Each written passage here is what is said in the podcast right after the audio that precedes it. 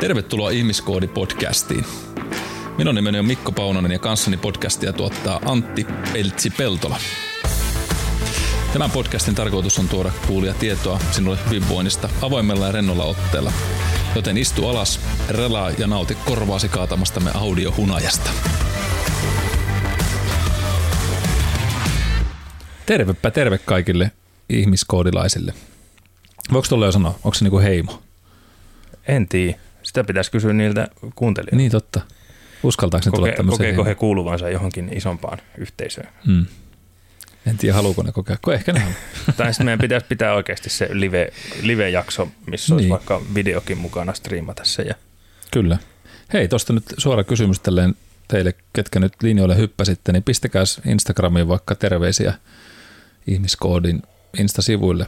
Eli ihmiskoodi.insta. Eli vaan niin, ihmiskoodi. Niin. Että jos tämmöinen kiinnostaa, tämmöinen Insta-live tai mikä live se nyt, miten me saadaan kanssa menemään järkevimmin, niin en ole niin pitkälle vielä ajatellut asiaa, että onko se mikä media olisi sitten, Insta vai YouTube vai Twitch vai mikä, mutta... Niin ja, niin niitäkin olemassa. On. Mm. Ei me ole kyllä koskaan ajateltu hirveän pitkälle. Ei.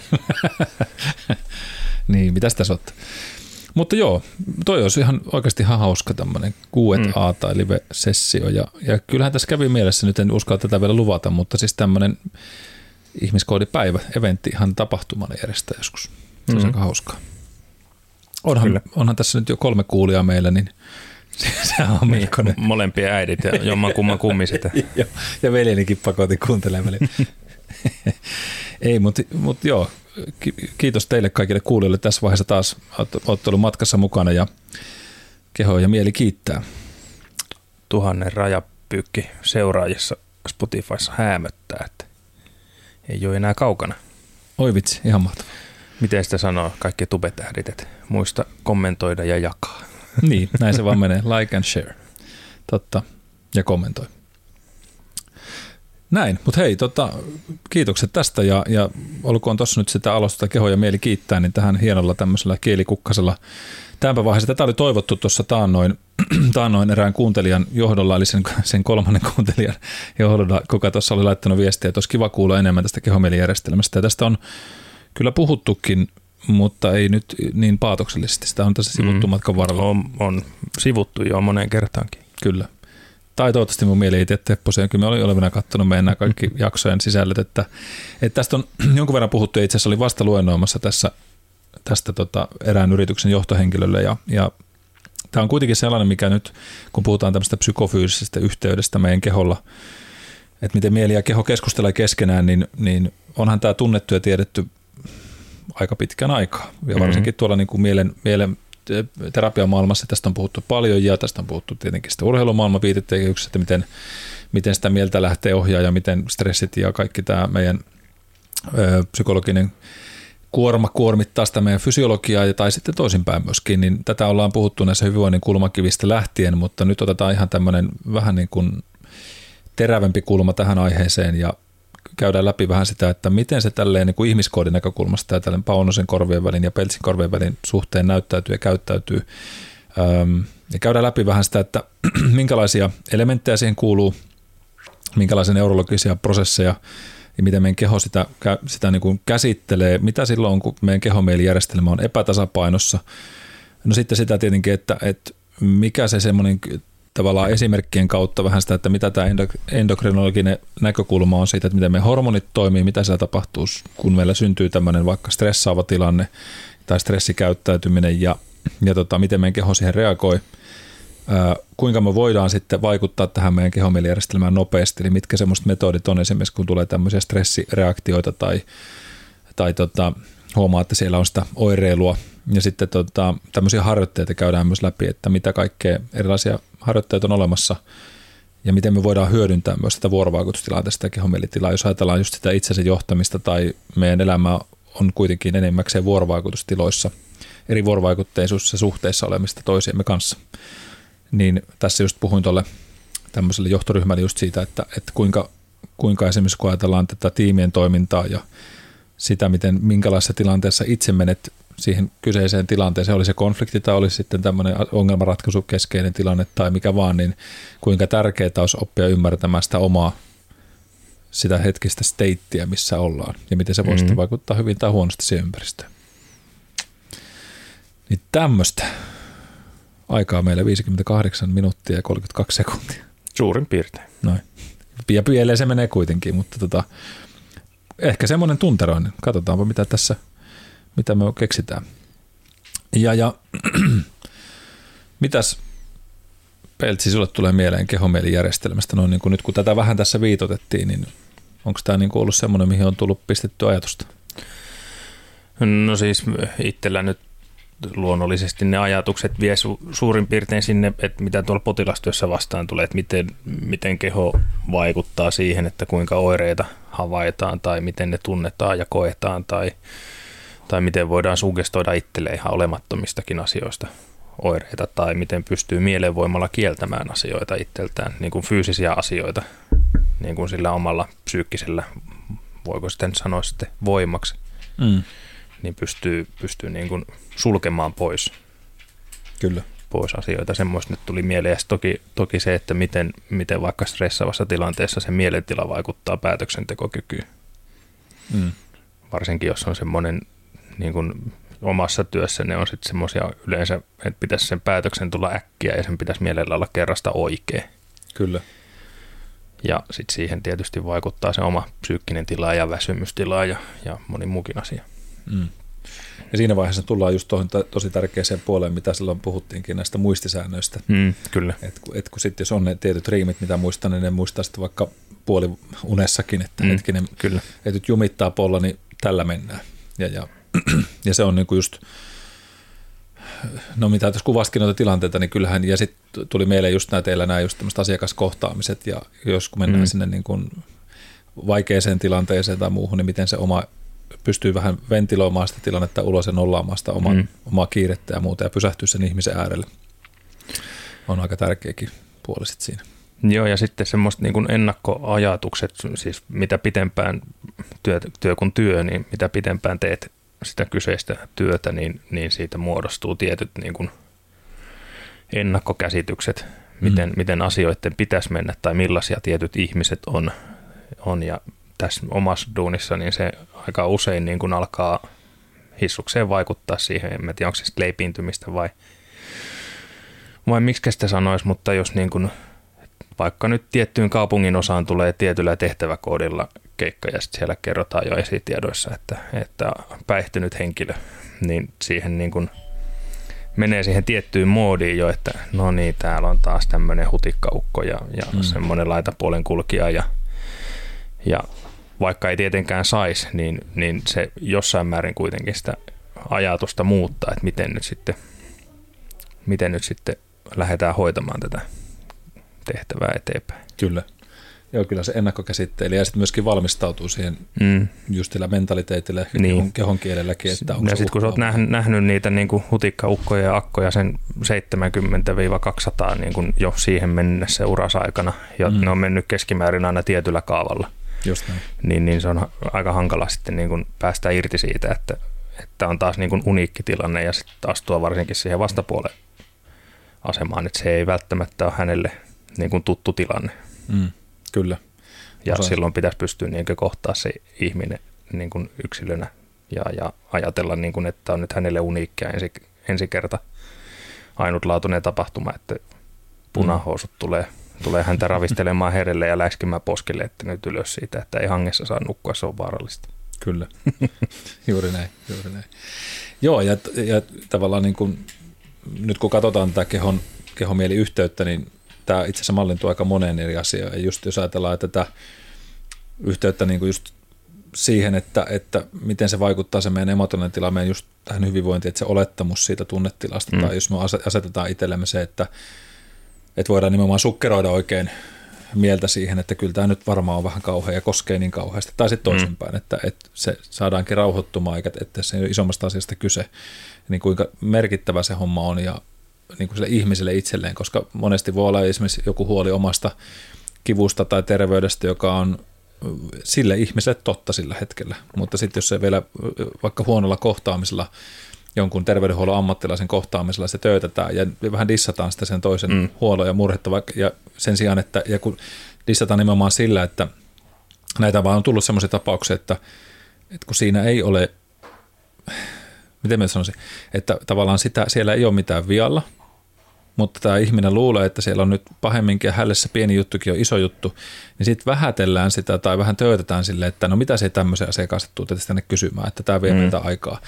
Kun paljon se maksaisi, että se ihminen rauhoitettaisiin, sanottaisiin, että hei, koska sille se huoli oli aito, olisi tehty vaikka muutama testi, palpaatio ja kokeiltu, että hei, kyllä tämä polvi on ihan stabiili, että ei tässä ole mitään hätää, että kyllä se tuosta menee, se kuuluu sun vaikka kasvuaikaan ja näin, että hyvä kun tulit kysymään, että nyt voit luottaa, että se polvi on tässä kunnossa. Kun sitten silleen sanotaan, että no hei, että koetahan nyt, että ei tässä myötä tämmöisiä aikaa tähän terveydenhuollossa käy, tämmöisissä tapaus on ollut.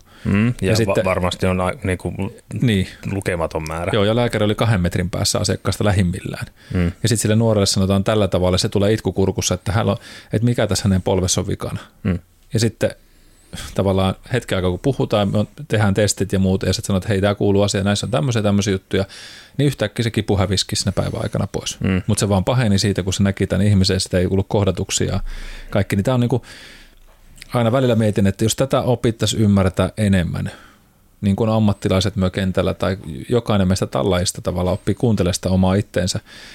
Siinäkin, että mitä ennusmerkkejä sillä voi olla silloin, kun me mennään sitten, että alkaa se kuppi täyttyä liikaa ja ennen kuin se läikähtää yli, tulee se burnoutti tai uupuminen tai se keho alkaa reagoimaan. Niin joskus on puhunut näistä kehon signaaleista, eli sanonutkin joskus sitä, että oppisi kuuntelemaan näitä kehon hiljaisia kuiskauksia, että sen ei tarvitse huutaa. Toki tarkoittaa myös sitä, että ei sitten taas jokaista pienestä risahduksesta ota sitä älytöntä paniikkia ja huolta, että juoksee koko ajan sen lääkässä, kun sitäkin sitten ihmiset joskus tekee. Niin, se on se.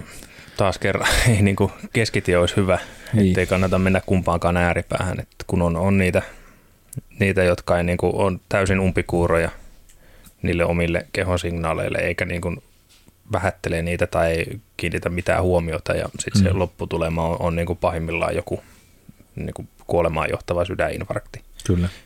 Tästä joskus puhuttiinkin. Ja tästä olisi niin kuin varmasti, jos tämmöiset ihmiset olisi kuunnellut niin kuin kehoaan paremmin, niin siellä olisi. Olisi ollut kyllä kuultavissa niitä signaaleita, että kaikki ei ole kunnossa. Ja sitten taas on se toinen ääripää, että aina kun vähän vihlasee tai muljahtaa tai jotain, niin on ensimmäisenä on sit niinku ajatuksena se, että nyt mä varmaan kuolen. Kyllä. Ja näin niinku karrikoiden. Juuri näin. Että ne on ne kaksi ääripäätä. Molempia löytyy aika lailla saman verran, ainakin tällä omalla hoitoalakokemuksella.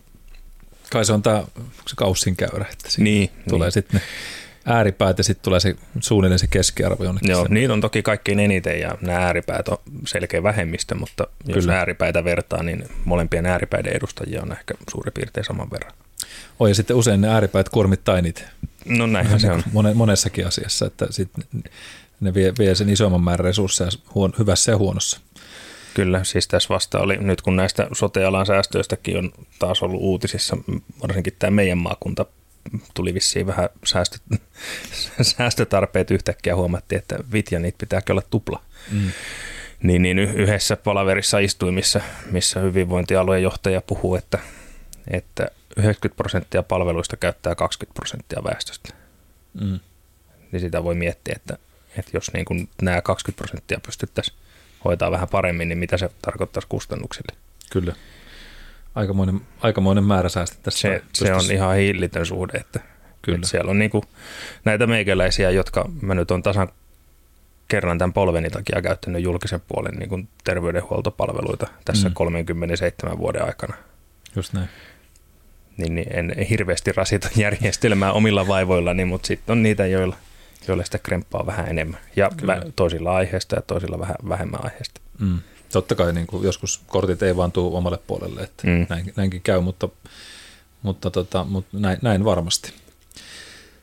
Joo, no käydään pikkasen läpi sitä, että mitä tämä kehomielijärjestelmä sitten, tässä nyt tietenkin jo avattiinkin vähän, että miten se mieli vaikuttaa kehon tai toisinpäin. Ja siitä on paljon niin kuin puhuttu, että onko se nyt niin, että meillä on mielestä tänne kehoon moottoritie ja kehosta mieleen sitten pienempi kaista vai toisinpäin, niin aika vaikea.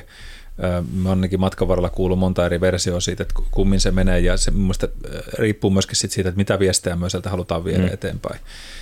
Eli kyllähän meillä aivot poimii koko aika viestejä meidän niin kuin hermostolta ja sitä informaatiota, mitä sieltä tulee, ja samoin meidän sisäelimiltä sitä informaatiota, mitä kulkeutuu. Ja siinä taas hormonit ja hermosto on se yksi väylä sinne ja iso väylä, millä pyritään vaikuttaa sinne, mutta sitten taas mieli ohjaa just sitä, että kuinka se suolisto vaikka käyttäytyy tai meidän stressihormonit käyttäytyy. Et itse ainakin esimerkiksi on tosi luennolla, että kysyinkin, että kuinka moni on vatsalla jännittäjä. Niin kyllä sitä aika monilla on sitten, että kun alkaa tulla se jännitys, niin vatsaa vääntää ja tai kellä se on ummetusta tai kellä se on sitten täysin löysälle menemistä tai jollakin kurkkua puristaa ja tulee palpaatioita tai jotain muuta. Ne vuoropuhelut on jatkuvaa siinä. Mutta tyypillisemmin tämmöinen psykofysiologinen vuorovaikutus, kun puhutaan siitä, että miten se tämmöinen meidän fysiikka ja psyyke keskustelee, niin nämä on näitä useampia stressioireita tai esimerkiksi fyysisiä oireita, kun päänsärky, korkea verenpaine, voi olla sitten just vatsan oireilut ja muut, mutta sitten taas toisinpäin ne fyysiset sairaudet voi vaikuttaa sen mielentilalle, just tuommoinen polvenkremppa tai joku huoli sitä omasta terveydestä, niin alkaa yllättävän paljon se oma mielikin sit mennä synkemmäksi, kun se kipu on koko aika siellä päällä. Mm. Tuossa itse asiassa oli toinen toive just, että puhuttaisiko tuosta fibromyalgiasta ja siihen varmasti tuossa nyt vähän jaksoa valmisteltukin, mutta katsotaan milloin siitä otettaisiin mukaan, mutta se on esimerkiksi todella mielenkiintoinen oireyhtymä, koska sillä on aika monta selittävää tekijää, että mistä se voi johtua tai voiko se johtua mistään. Ja suht yleinen tuntuu olevan nykypäivänä, Joo. Että sitä paljon esiintyy.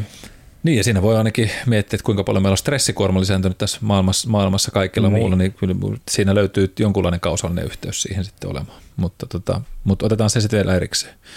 Mutta jos ajatellaan tätä kehomieliyhteyttä niin kuin hormonin kannalta, niin nyt jälleen kerran pitää silleen, haluan tässä alussa muistuttaa, että kysymys ei ole taas siitä, että haluttaisiin puhua negatiivisella tavalla tästä asiasta. Eli me yritän ottaa tänne mukaan sitä positiivista näkökulmaa aina, että aina kun puhutaan hormonista, hermosta, puhutaan stressistä, niin muistakaa, että meillä on se distressi ja eustressi, eli on hyvää stressiä, eli tätä eustressiä.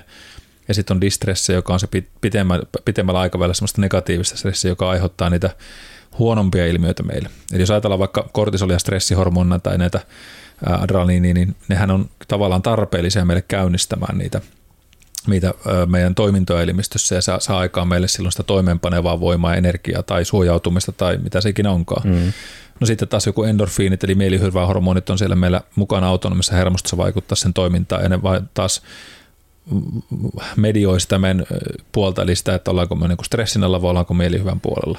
Ja tämä on semmoinen keskeinen ymmärtää myös että siinä, että kumpikin on hyvä, mutta kumpikin voi olla myös huono. Liika mielihyvä, liian paljon addiktoituminen johonkin mielihyvään aiheuttaviin pieniin dopaminipiikkeihin, niin sehän pitkällä aikavälillä voi olla hyvin negatiivinen keho-mielijärjestelmälle. Eli koukuttaa väärin asioihin ja saadaan itse asiassa sitten jopa mielen kautta ihan fyysisiä oireitakin sinne samaan mukaan. No se voi olla esimerkiksi, että on näitä uhkapeliaddiktioita tai jotain vastaavasti, se valvot myöhään yöhön ja sitten menee unet pieleen ja sitten alkaa keho-oireilla ja taas, mutta silti se pieni hyvä tuottaa sitä, että pakko vähän ja me yhden vielä pelaan pikkasen lisää.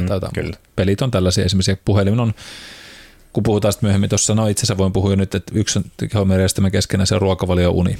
Eli tästä on puhuttu kummastakin, mutta just se, että kun ravinnosta muodostaa ne hormonit meille, miten keho voi ja uni taas on se hetki, missä me palaudutaan, niin silloin niin paljon väillä vaikuttaa siihen meidän kehon mielialaan ja palautumiseen ja kehon yleiseen tämmöiseen kuona-aineiden poistumiseen, niin se on sitten primääripuolta sieltä.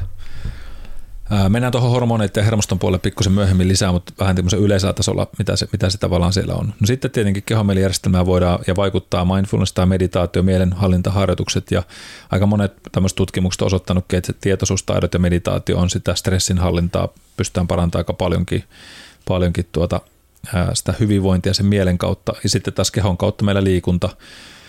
Ja aktiivisuus yleensäkin, fyysinen aktiivisuus, niin tiedetään, että sillä on todella paljon tämmöiseen lievään masennukseen esimerkiksi positiivisia vaikutuksia, eli hoitaa sitä jopa lääkkeen tavoin, että saadaan liikuntaa, niin se lisää endorfiineja ja tämmöisiä mielihyvähormoneita. Mutta sitten just tässä se oikeanlainen annostelu sille liikunnalle, että tuossa puhuin just yhden kaverin kanssa, joka on tämmöinen taustalla aika vakava työuupumus ja sanoikin, että hän oli pakko ja hyvin aktiivinen treenaaja ja liikkuja. Hän sanoi, että hän oli pakko lopettaa täysin se liikunta, koska hän huomasi, että kun hän lähti treenaamaan, vaikka aluksi tulikin hyvä fiilis, koska sai ajatukset muualle ja sai hikeä ja näin edespäin, mutta kun se alkoi mennä tietyn pisteen yli, niin sanoi, että se hermosto ylireagoi niin paljon, että hänelle ei tullut nukkumista 2 vuorokauteen mitään. Että se meni aivan sekaisin siitä sitten, että tullaan siihen tavallaan siihen fysiologiseen stressiastiaan, mistä ollaan puhuttu, että siellä on ne erilaiset stressilähteet. Ja sitten kun se on riittävän täynnä, niin silloin käytännössä fyysinen harjoittelu olisi pitänyt melkein olla jo ihan vaan sitä, että se ei vaan kävele tosi rauhallisesti ja ei anna yhtään ylimääräistä niin stimulusta sinne enempää. Ja joskus jopa sitten se sohvakin voi olla vaan hyvä paikka. Niin, ja voisiko ajatella, että jos on niin kuin kova stressi työn puolesta ja on niin kuin semmoinen suorittaja-ihminen, että siellä pitää pärjätä ja saada asiat tehtyä, mitä päivän aikana on suunnitellut, ja sitten siihen lisää vielä päälle sen, että on tottunut siihen, se on niin kuin itselle niin vahva tapa se liikkuminen, että sitten siitäkin alkaa keräämään stressiä, että no nyt hänen pitää vielä suorittaa nämä treenit ja vielä mieluusti niin kuin kunnolla ja hyvin, että siellä ei lipsuta ja tehdään sen mukaan, mitä on ajatellutkin, että sekin vielä luo myös sitä henkistä ylimääräistä stressiä. Kyllä. Suorituskeskeisyys ehkä voisi olla yksi kanssa. Joo, ihan ehdottomasti just näin, että tulee just sellaista tarvetta, että on huono ihminen, jos meidän käynyt treenaamassa niin, ja sitten jos sitä on vielä sitä kehokuvallista painetta itsellään tai semmoinen kehollinen ihminen, niin sitten se tunnetila, kun rupeaa tulee vähän sellainen olo, että vähän lihaspaine häviää kropasta ja tulee flekmaattinen, niin sit siinä on hirveän vaikea tilanne, koska itse on myöskin näitä lähinnä burnoutteja ja törmäyksiä tehnyt matkan varrella ja ollut joskus aivan ääretön ylitreenaaja. Onneksi on ollut sitten pieni semmoinen, mikä nyt voisi sanoa sulake tai järkevä vipu, että on saanut väännettyä sen sitten viime hetkellä, että ei ole törmätty kunnolla seinään, mutta lähellä sitä on itsekin käynyt ja tuo liikunta on ollut itselle, just, on sanonut joskus rautaterapiaa, mutta siinä on ollut just se vaarapuoli, että se on ollut melkein yli joskus tullut heitettyä, että ennen kuin oppii ymmärtää, että nyt Mikko on olemassa muitakin tapoja kuin vaan maksimitulosten parantaminen salilla. Kyllä. Ja sitten toinen just tämä ruokavaliopuoli, että sitten sielläkin ihan sama asia, että se liikakontrollointi, vaikka terveinen ravitsemus tekee tasan varmasti hyvää sille mielelle, niin sitten just se, että sitten kun se menee liian kliiniseksi ja kriittiseksi ja jos vähänkin tulee lipsauksi lisää ruoskita itseänsä, niin siellä on aika paljon sellaisia, joista nyt tietenkään ei ole tarkoitus tässä meillä terapiasessiota lähteä tekemään eikä niin kuin antaa siihen mitään vinkkejä. Se on aina, voisi sanoa just, että jos ne alkaa mikään tahansa näistä osallusta mennä pieleen, niin kyllä siinä sitten mielenohjauksen ammattilaiset on hyvä ottaa mukaan. Auttaa varsinkin, kun sen tietää, että se oma pää on aika kova vihollinen jossain vaiheessa. On vaikeaa katsoa itsensä ulkopuolelta, varsinkin silloin, kun se iso stressi on päällä. Kyllä. Niin olla objektiivinen ja osata kysyä oikeita kysymyksiä ja antaa itsellensä oikeita vastauksiakaan, että silloin on niin kuin, olkoon se treenaamista, olkoon se syömistä, olkoon se psyykettä, niin niihin ne ammattilaiset on hyviä jeesaamaan kyllä. No minä vähän tänne sitten laittelin, kun päästiin nyt tähän katastrofipuoleen, nyt mentiin sinne syvään päähän, niin että mitä se sitten tämä epätasapaino löytyy, minkälaisia asioita on, niin nämä nyt on sellainen, nämä ei ole todellakaan mikään niin kuin checklist, että täytyy muistaa se, että nämä voi johtua nämä oireet tosi monista syistä. Ei ole välttämättä siitä, että sulla on kehomieli järjestelmä epätasapainossa, jotain fataalia tapahtunut tai muuta, ja kun näitä voi tapahtua päivittäin. Mutta kysymys onkin nyt enemmän tämmöistä stackingista, eli siitä, että jos huomaat, että nämä vähän kaikki näyttäisi tulevan näistä listalta, mitä Mikko tässä sanoo, niin päälle, niin on ehkä hyvä hetki pysähtyä miettiä, että olisiko tässä nyt jotain sellaista, mitä mun keho yrittää mulle kertoa, että ollaan menossa vähän nyt harmaalle alueelle tai sille punalampualueelle, tai kun mun mieli sanomassa ja psyyke sanomassa, että hei, nyt on kognitiivinen kuorma liian kova, tai siellä on jotain, minkä kanssa kannattaa työskennellä, tai sekä että. Eli nämä listaus varmasti vähän pitempikin. Tämä oli mieleen, kun näitä listaili, niin vähän tämä sama kuin COVID tuli, niin sitten kun siinä oli ne oireet, että mitä voi olla. Niin kyllä. Se oli ihan niin kuin sama, mitä vaan, niin mulla on COVID. Niin oli. Se oli ihan hurja lista. Ei, jos oli ilmavaiva, ihan COVID. Kynnet kasvoi ihan nopeasti COVID. No ei sentäs.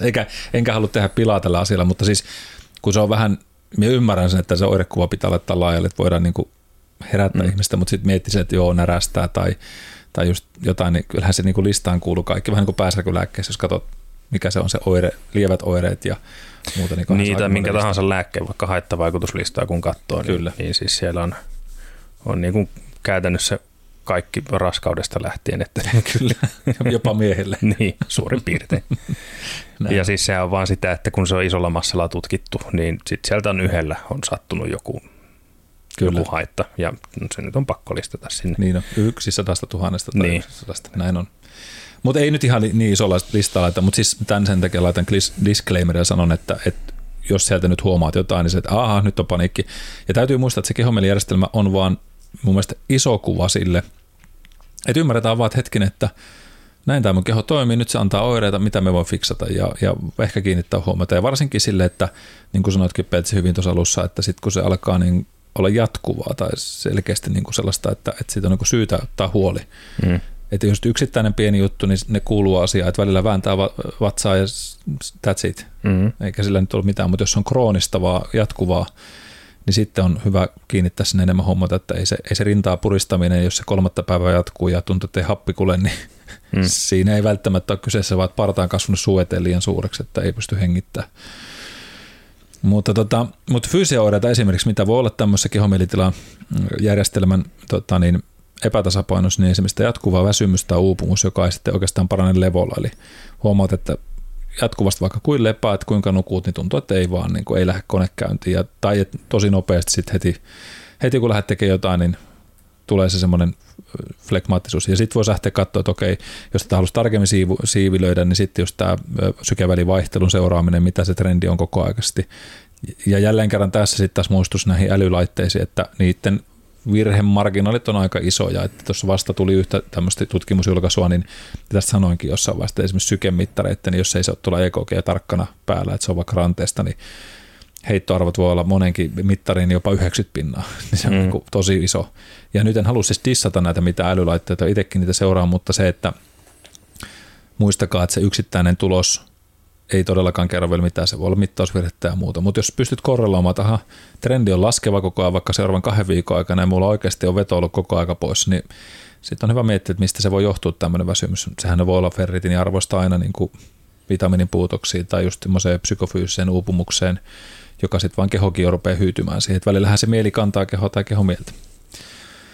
No sitten jatkuvat päänsäryt ja migreenit on, tai tämmöiset kolmoishermosäryt, voi olla semmoisia asioita, jotka voi vaikuttaa, eli tämmöinen päänsärykky voi johtua jännitysniskoista tai siitä jatkuvasta psyykkistä paineesta, mikä sitten fysiikkaankin alkaa tulla sitten mukaan ja vaikuttamaan sitten sinne meidän niin kuin ihan tämmöiseen päivittäiseen elämään sitten noissa, mutta jälleen kerran migreeni voi olla monista muistakin jutuista johtuvaa tai päänsärkyt. Unihäiriöt, unettomuus tai liiallinen nukkuminen, eli on olemassa just sitä, että une on meille tärkeää, mutta liikauni ei taas ole välttämättä enää hyvä signaali. No kuinka paljon? Nämä unitutkimukset hirveän paljon heittää nyt sitä kuitenkin sitä haarukkaa, mutta näyttäisi tällä hetkellä siltä, ainakin mitä tuossa nyt viimeisimpiä näitä tutkimuksia katselin, että noin 6-9 tuntia on se aikaikkuna, plus minus puoli tuntia siitä, että missä nyt näyttäisi semmoinen normaali unen tarve olevan. Että jos huomaat, että nukut 10 tuntia, 11 tuntia jatkuvasti ja silti olet väsynyt, niin ei ole normaalia. Tai sitten just tämä, että yölliset heräilyt ja unen katkokset ja siellä sitten hikoilu ja unettomuus, niin silloin tällöin tulee näitä huonoja unia. Se on ihan inhimillistä meille kaikille. Mutta sitten jos se on just nimenomaan sitä, että 3-5 alkaa olla ihan hanurista jo, niin onhan sillä jotain pielessä. Niin yksi taas se trendi on se oleellinen, ei yksittäinen yö tai yhden yön unet. Kyllä, eikä varmaan vetäisi kahdenkaan, mutta just se, että katsot, eikä totta kai ymmärretä, että ei sitä kivaa seurata pitkän aikaa, mutta, ei. Mutta hyvä sitten jossain vaiheessa kiinnittää kyllä huomiota, mutta yksittäiset yöt on aina, niissä on niin monta varianssia meillä, että voi tapahtua mitä vaan. No sitten mainitsin vähän tuosta närästyksestä, vatsaongelmista, niin esimerkiksi ruoansuotuksen ongelmat, närästys, ummetus, ripuli on sellaisia. Ja jälleen kerran silleen, että kun se alkaa, jos on ihan laidasta laitat 1 päivä ummetta, 1 päivä ripulia, närästää tosi paljon ja tuntuu, että vatsa reagoi koko aika, niin kyllä sitä kannattaa sitten vähän ruveta kiinnittää huomata, että hetkinen, että tämä on jatkuvaa tällaista menemistä, niin silloin on jotain vähän pielessä. Krooniset kivut, jolle ei löydy selkeää fyysistä syytä, eli tämä esimerkiksi tämä fibromyalgia, mistä puhuttiin, niin siinä on aika mielenkiintoinen kombinaatio, koska siinä ei pysty välttämättä pinpointtaamaan mitään. Mutta sitten nämä kivutkin on, keho ilmoittaa jollain tavalla ja sitten se kipu on yksi asia. Mä esimerkiksi myönnän, että minulla esimerkiksi on sellainen, kun tosiaan on ollut semmoinen kremppa aikanaan tosi pahastikin, niin kyllä minulla jos stressitasot nousee tietyn pisteen yli, niin minulla selkä kyllä kipeytyy. Se on sitten se issiasvaiva tai vähän semmoinen välilevytyyppinen vaiva tulee, vaikka jos mitenkään niin treenannut yli poikkeuksellisen kovaa tai väärin tai muuta, vaan sitten huomaa, että aha, nyt on niin kuin siellä on se sulake, mikä on vähän herkemmällä, sanoo, että hei Mikko, nyt hold your horses.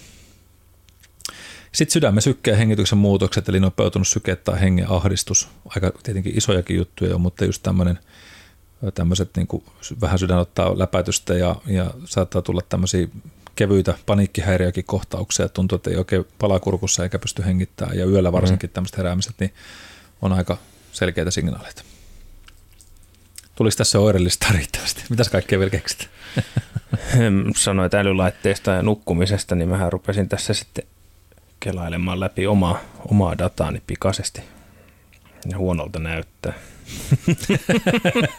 Sanotaanko näin? Niin, että ei pääse kehumaan. Viime viikon keskimääräinen uni 5 tuntia 35, siitä edellinen 6 tuntia 9, 6 tuntia 22, 5 tuntia 56. Siellä ollaan rajalla, 6 tunnin rajassa. 5.56, 5.45. Sitten on tämmöisiä mukavia päiviä, että mikäs tuossa oli 2 tuntia ja vartti yöunien kesto. Ja pelastusten tekijät. Niin, sit jos joku ihmettelee, että miksi kolmivuorotyötekijät sairastuu useammin syöpään, niin tossa on syy. Niin, kyllä se karua on muuten toikin lukematta. Ja siis sen takia ne on noin matalia, koska tämä kyseinen kello en kerro valmistaja, niin se ottaa niin kuin yöajalta, niin kuin voisiko ilta 9:00 aamu 9:00. Että jos sinä aikana nukkuu, niin se taltioi sen unenkeston. Kyllä. Eikä huomioi vaikka sitten päivällä nukuttuja päiväunia. Mm. Että unen määrä todennäköisesti on isompi kuin mitä tuo sanoo, mutta yöllinen unenkesto on huono. Niin, ja nimenomaan myös katkonainen. Että just näin. Eli just jos se on 6 tuntia, niin se voi olla niin kuin 3-2 tunnin pätkässä. Just näin.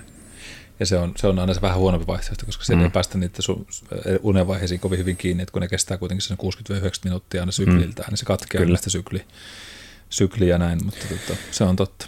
Ja älylaitteiden tarkkuudesta kertoo ehkä jotain se, että muistan, kun oli erään toisen firman kello joskus, niin se osasi kertoa niin kuin REM-unenkin mitata, että milloin ollaan oltu syväsunessa ja milloin pinnallisemmassa unessa. Ja yhdessä työvuorossa oli semmoinen, että oltiin nukkumassa yötä ja sitten tuli keikka. Ja se keikka oli niin kuin sillä ohi, että se siirrettiin melkein niin kuin puolessa minuutissa jollekin toiselle yksikölle ja meille tuli peruutus. Niin unidatassa se näkyi silleen, että oli niin kuin REM-unta. Sitten oli minuutti hereillä ja sitten jatkui REM-uni suoraan. Aika hyvin saa kiinni. Onko edes nukkunut tai siis herännyt kunnolla? En välttämättä. Tai toinen vaihtoehto, että onko se REM-unen mittaus miten luotettavaa. Niin. Hän puhuu tavallaan, että mikä on katkenneen unen määritelmä, että kuinka pitkään se saa kestää. Ja siitäkin on tuntunut, että siinä on aika paljon erilaisuuksia. Jotkut sanoo, että kun se kestää alle minuutin niin se, tai alle 30 sekuntia, niin se ei niin puhuta häirintyneestä unesta. Että se heräät ja havahdut, saat katsoa kelloa, niin katsot uudelleen. Ja jotkut tuntunut asiantuntijat antavan semmoisen niin 2-3 minuutinkin liukuman, joka on jo aika pitkä mun mielestä. Niin siinä vasta. Kyllä se, mun mielestä valtanäkemys on tällä hetkellä se, että se siinä on noin 20-30 sekuntia on se semmoinen, että se tavallaan havahdut, sitten se katsot jotain ja sitten just vaikka kelloa tsekkaa tai muuta ja sitten siitä pääsee uudelleen se unenkin, niin se ei ole vielä häiriintynyt uni. Mutta joskus muistan tämmöisen yli minuuttistakin, mutta se on ollut musta jotenkin niin kuin, kyllä se kuulostaa aika pitkältä. Mutta se oli joku, tästä on kauan aikaa, että kyllä se valtaosa on sillä jopa alle puolessa minuutissa, että se pitäisi olla just tämmöinen havahtuminen vaan. Et toi oli varmaan sitten kato just se, että se on mennyt koomassa ja joo, ei tullut tehtävä ja takaisin uneen. Puoliunessa. Hyvässä tsenissä niin sanotusti. Kyllä. No sitten, tässä on fyysistä oireista listaa tosissaan tuon verran, mutta sitten psykologisia oireita tai psyykkisiä oireita, niin ahdistuneisuus ja stressi tietysti, masennuksen oireet, alakuulolla toivottomuus, mielenkiinnon puute, eli just vähän sama kuin tuo uupumus ja väsymys. Ei oikein jaksa, oikein mikään ei nappaa ja semmoista varsinkin, jotka on aikaisemmin ollut tosi mielenkiintoisia, kiinnostavia, kiehtovia asioita, niin nyt ei vaan niin kuin tunnu kiinnostavan pätkinkään vertaa. No sitten tämä tietenkin tämä säätelyjärjestelmä ja tunnekontrolli, ärtyneisyys ja lyhytpinnaisuus on aika tyypillistä. Sehän meneekin myös väsymyksenkin piikkiin monesti. Et nyt muistakaa tämä, että ei ole tässä niinku ylidiagnosoimassa itseämme. Jokaisella meillä välillä toi laikka palaa vähän nopeammin kuin toisilla. Keskittymisvaikeudet ja muistiongelmat. Ja tämä on myös semmoinen, että no joo, se kyllä vaikuttaa kehamielinjärjestelmään, mutta nyt älylaitteet tekee aika paljon huomaa sitä, että ihmisillä on tosi paljon keskittymisvaikeuksia nykyisin. Et kun se jatkuvan niin kuin semmoisen impulsiivisen tietovirran tarve on, niin sitten pystyy keskittyä, niin siitä puhutaan niin kuin muutamista 10 sekunneista ja sitten sulla taas lähtee homma pieleen. Et se on ymmärrettävä ja se muisti, niin kuin ajatusten kuuluukin välillä seikkailla ja harhailla, että ei se tarkoita, että me voidaan laserfokuksella olla puoli tuntia kerralla ei mihinkään muuhun keskitytä. Et kyllä se niin kuin koko ajan niitä ärsykkeitä sä haet, mutta siihenkin just se, että pitää älylaitteet vähän loitomalla ja äänettömällä värinät muut pois, niin se ei katkaise koko aika sitä. Ja mitä enemmän tätä ruokkii, antaa itsensä häiriintyä niin sanotusti, niin sitä enemmän se vaan altistuu sille. Muistan itse, jossain vaiheessa oli tosi paljon ongelmaa, että aina jokaiseen pingaukseen niin lähtee aina sitten katsoa, ja sitten se aina keskeytyy se oma työ ja toiminta. Sitten tunne ylikuormittumista tai kyvyttömyydestä selviytyä arkipäivän haasteista, eli just tämmöinen vähän toivoton fiilis alkaa olla sitten myöskin niitä, jotka voi olla, että nyt ollaan menossa vähän väärään suuntaan. Alkusignaaleita. No sitten on emotionaalisia muutoksia, eli nämä mielialavaihtelut, vähentynyt kiinnostus aiemmin nautinnollisiin toimintoihin, vähän jo mainitsinkin tästä, tai sitten toinen tunteiden tukahduttaminen tai voimakkaat emotionaaliset purkaukset, eli tulee tämmöisiä ventilaatiotarpeita, joita ei aikaisemmin ole ollut, ja sitten taas toinen on tämä tunnepatouminen, että vähän niin kuin menee turraksi, ei vaan niin kuin saa irti mistään tai sitten kieltää vähän niin kuin ne tunteet käymistä läpi. Joskus se on tämmöinen defenssimekanismikin, ja nyt en puhu tässä niin kuin psykologina todellakaan, että mä oon keittiöpsykologi. No sitten käyttäytymismuutoksia voi olla esimerkiksi sosiaalisten vuorovaikutustilanteiden välttely tai vetäytyminen, eli vähän tulee tämmöinen erakkoluonnetyylinen. Sitten tämä ravitsemuspuoli voi olla just tämmöisiä lisääntynyttä tai vähentynyttä ruokailua. Joillakinhan menee esimerkiksi stressissä ruokahalu pois, ja joillakin taas ruokkii ruokahalua. Itsellä on ollut kyllä aina silleen, että jos mulla on tosi kova stressi, niin mulla on yllättävän hyvin pysynyt kyllä syöminen aina, koska mä tiedostan, että mun pitää hoitaa sitä mieltä sen ravinnon kautta. Ei hirveästi tule repsahtelua. Me en ole ollut tunnesyöjä kuitenkaan aikuisella oikeastaan ikinä. Lapsena sitä oli kyllä, kiitos hyvien mummon leivoksien pulliin. Tästäkin oli joskus puhetta. Joo. Et siitä me pääsin jotenkin eroon, mutta kyllä me sen myönnän, että jos oikein kovaa stressi tulee, niin mulla menee ruokahalu. Me reagoin niin paljon vatsalla, että mulla ei jotenkaan, se on syöminen on vaikeaa. Et se on, ja sen kun tiedostan, niin sille ei tavallaan mitään, mutta se on ollut semmoinen itsellä sitten se haaste, että ei kyllä niinkään, että me söisin murheeseen, vaan mietän syövettä. No, mulla se on varmaan just toisinpäin, että jos niin kun miettii, mikä itselle sitä stressiä aiheuttaa, niin on varmaan just epäsäännöllinen unirytmi ja väsymys, ja on tässä nyt niin kun töitäkin tullut painettua vähän liikaakin jopa, niin sit ei vaan voimat riitä siihen, että jaksaisi miettiä niin paljon, että mitä nyt sitten söisin, ja sitten se menee siihen, että väsyneenä ja nälkäisenä kauppaan ja huonoja päätöksiä. Kyllä. Joo, se on, mutta tämä on just näitä yksilöllisyyksiä, ja siihen sitä niin kuin sit pinpointtia rupeaa etsiä, että okei, mitä mun pitää tehdä, mikä on niin kuin negatiivisena ja sitä, mihin mun pitäisi lähteä muuttumaan. Kun nehän se ruokkii niin kuin itse itseään se järjestelmä sitten huonompaan suuntaan. Kyllä. Ja se, millä langalla lähdetään eteenpäin, niin se on sitten ammattilaisen näkökulma. Ja sitten on tietysti nämä päihteet, alkoholit, huumeet, näiden käyttö, lisääntyminen, piristeet. Voi olla sitten yksi tämmöinen, millä lähdetään paikkaamaan sitä meidän neurokemiaa vähän väärälläkin tavalla sitten. Niistä nyt ei mitään huumevalistusta eikä alkoholivalistusta tässä tarvita lähteä tekemään. Ei ole tämän jakson aihe. No sitten jos katsotaan sitä, että miten me voidaan vaikuttaa sen kehomielijärjestelmään nopeasti, eli jos ajatellaan nyt sitä, että, ja nyt ajatellaan sitä myöskin sellaisella positiivisella sekä sitten just sillä preventatiivisella ajattelumallilla, että ideana, että ennen kuin törmätään just niihin ääriefekteihin, niin miten me voidaan päivittää, koska nyt on tärkeää mun mielestä semmoinen varjoinnistetaidon ymmärtäminen, ja sitä puhuttiinkin jotain noin. Niin käydään vielä läpi tämä, tulee vähän kertauksena, mutta liittyy tähän kehomielitilaan aika paljolti, eli syvä hengitys on yksi semmoinen, laitoin sen ykköseksi sen takia, että se on myöskin se terveyden totemipaalussa meillä niin numero 1, eli tärkein meillä. Sillä on kuitenkin niin kuin todella selkeitä vaikutuksia siihen meidän kehomielitilaan välittömästi, koska aivot eivät ymmärrä välttämättä sitä, että missä ollaan, vaan mitä me annetaan ymmärtää niin sanotusti meidän kehon toiminnalla. Eli tämä hidas 5 hengitys esimerkiksi on yksi semmoinen tapa hidastaa, tai 4-7-9, eli 4 sekuntia sisällä 7 sekuntia hengenpidätys ja pitkä ulospuhallus. Sitten on tämmöinen physiological sighing, eli se huokasu, eli hengitys sisään ja toinen hengitys perään ja sitten vasta pitkä puhallus ulos. Eli tuplahengitys, hengitään noin 80% täyteen, sitten vielä 20% lisää nenän kautta mielellään ja sitten suun kautta semmoinen huokaisu. Jopa 3-5 näyttäisi olevan sellainen, joka alentaa verenpainetta ja saa rauhoittumaan. Mutta mennään sitten vähän, että miten me voidaan taktiisesti käyttää näitä esimerkiksi vuorovaikutustilanteessa, mutta ei mennä vielä. No mainitsinkin meditaatio ja mindfulness-harjoittelu. Joillekin ihmisille voi olla tosi vaikeaa, varsinkin silloin, jos siellä korvien välissä on liikaa kamaa. Ja ainakin itse, niin kun nyt puhun omasta kokemuksesta, että just se, että että kun se mieli myllärtää ihan muutenkin sille, että siellä on ne demonit pyörimässä ja paineet ja ahdistukset mistä ikinä, niin sitten yritäpä siinä nyt sitten meditoida, jolloin sä oot vielä enemmän läsnä siinä korvien välisi kanssa, niin se ei välttämättä ole aina se paras juttu, vaikka se on äärettömän hyvä harjoittelukeino. Ja en todellakaan tyrmää tätä, mutta sanoisin, että oma kokemus oli enemmän se, että me tarvitsin jotain sellaista, mikä on riittävän yksinkertaista, mutta niin, että me voin keskittää ajatukset täysin vaan siihen, että me ei tarvitse niin lähteä miettimään enkä sallia edes vielä alussa niitä ajatuksia. Sitten me jossain vaiheessa pääsen käsittelemään niitä hyväksyvällä tavalla, että okei, nämä on ajatuksenaan tunteita, nämä ei välttämättä ole tosia tai jotain muuta. Mutta tämä on vaan mun tarina. Ei tarkoita sitä, että kaikilla toimisi näin. Äärettömän hyvä toi mindfulness on itse tekniikkana. Minulle toimi liikunta, mutta jälleen kerran siinä pitää osata sitten laittaa sitä oikeaan viitekehykseen, kuinka kovaa, kuinka vähän tai niin edespäin, missä määrin sitä tehdä tai välillä sitten ottaako se niin sanottu tyhjennystreenin. Shinrin-yoku, eli tämä luontoaltistus, tästä joskus puhuttiinkin, että mitä se luonto meille vaikuttaa, minkälaisia eteerisiä öljyjä siellä liikkuu, toki talvella siellä ei liiku yhtään, mikä kaikki on pakastettu, syvä jää, mutta on se talvinen metsäkin kaunis. On. Että kyllä nyt kun tuli tämä ensilumi. Siinä on se oma taikansa, kun menee sinne metsään, missä kuuluu, kun puut vähän natisee tuulessa. Kyllä.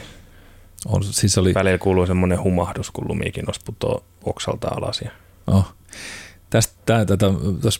Nyt kun tuli tätä lunta vähän reilummin tuossa muutaman päivän aikana, niin mentiin lasten kanssa, just käveltiin metsikköä just sinne lumiseen metsään. Se oli kyllä niin taikametsän oloinen semmoinen iltapimeällä, tähtikirkas taivas oli ja olihan se kylmä pakkaus, mutta kun lunta tuli sellaisella isolla hiutaleella, niin sitten pysähyttiinkin hetkessä aikaa, yrittiin kalastaa niitä hiutaleita silleen, vaan että katot ylöspäin, että antaa niinku että saa suuhun niitä hiutaleita napattua. Ja se oli semmoinen niinku tosi, tuli lapsuus mieleen. Me sanonkin lapsen, että muistan sen, kun oli joskus aina hankeen meni selinmakuulle ja sitten kun ne lumet satoi niinku kasvoille ja muuta. Että se on, kyllä toi on niinku niin mahtava jotenkin, itse ainakin huomasin, että vaikka se pakkanen ei ehkä muun juttu on, niin nykyisin on vähän niinku mukavuushaluinen ihminen, mutta kyllä se taas vei mennessä. Se on vaan niin ja ei ole huonoa keliä, vaan huonoa pukeutumista. Niin, just näin. Ja kyllä se on niin kaunis tuo luonto, talvinen luonto, että ei sitä kyllä mitään mahda. Onhan se syksyt ja kevät ja kaikki nämä vuodet, että niistä pitää pystyy löytämään kaunista aina, mutta paitsi synkimmästä tummasta syksystä. Kyllä se sitten, kun se ruska-aika on mennyt ohi ja muu, niin ei se kyllä... Joo, se lokamarraskuun taite on kyllä niin kuin... Niin, ei ole ihan sitä... Sitä niin kuin ehkä eniten, en voi sanoa vihaa, mutta vähiten pidän, sanotaan niin. Kyllä, että jos joskus sitten olisi etelässä, olen sen ajan, voisi vaikka äänittää näitä podeja sieltä. Joo. Ensi vuonna Fuengiroolasta. No sitten tämä visualisointi voi auttaa, tämmöisen positiivinen visualisointi, eli kun muistetaan se nimenomaan, että meidän mieli on aika valtava hyvä työkalu hyvässä ja huonossa, niin just se, että me kuvitellaan ja niin aivot ei tiedä, mikä se todellisuus on, se voi silti olla jossain mukavassa paikassa, eli tämmöinen rauhallinen ja onnellinen paikka, eli puhutaan tämmöistä mielipaikasta. Mielikuvaharjoitus auttaa vähän tästä stressiä lisäämään mielihyvää, eli tämä kiitollisuus ja positiivisuus voi olla sitten hyvä. Ja oikeasti me kannustan tähän, vaikka minullakin oli, niin kuin me sanotaan, on tässä välillä kovia ja synkkiä taipaleita tallattu, niin me päätin, että koska on olemassa niitä hienoja hetkiä elämästä, niin me aina otin sen ajatuksen ja menin sinne hetkeksi aikaa, niin kyllä se vapautti hurjasti sitä ajatusta, että hei, että mä oon aina näin hienoja hetkiä, mä sanon niitä tehdä ja ne on edelleen minulla täällä tallessa. Se mun mielessä ja mitä tästä ja sitten niitä pieniä asioita, mitä tänään tulee tapahtuu, visualisoi tavalla niitä ja jännästi sitä vaan tapahtuu. Eli sitten puhutaan niin rinnasteisesti kiitollisuuden harjoittamisesta. Listaa niitä ja tuossa vähän myöhemmin käy vielä läpi käytännön harjoituksia, mitä voi tehdä. Musiikin kuuntelu. Jokaisella onko sitten musiikkimakunsa, halutaanko kuunnella karjalaisia kansanlauluja vai jotain muuta, mutta kyllä mulla ainakin, no tietysti omaa taustakin vasten peilata, niin musiikki on ollut aina tärkeä soittaminen tai kuunteleminen. Mikä se on muuten, Antti, sulla, mikä on tämmöinen, mikä antaa sulle parhaimman kehomieli-kiksin? Kehomieli-kiksi? No sanotaan, että jos sun täytyisi vaikka saada semmoinen hyvä drive-päivä, niin mikä biisi olisi silloin listalla? No siis yhdestä, mistä tulee ihan hillittömän vahva mielikuva, niin on varmaan Rammsteinin Do Hast-kappale. Ja siis siihen on semmoinen tarina, että se on niin kuin ensimmäinen Rammsteinin biisi, mitä on niin kuin kuullut koskaan. Se siitä lähtien on bändistä ollut niin kuin lempibändi. Ja sen pohjalta justiin tämä saksan kielikin on vähän semmoinen, että sitä koittaa aina välillä yrittää pitää yllä, niin kuin kerroinkin, että robottiimuri nimettiin Helgaksi ja hän puhuu nyt saksaa, meidän tekninen kotihengetär.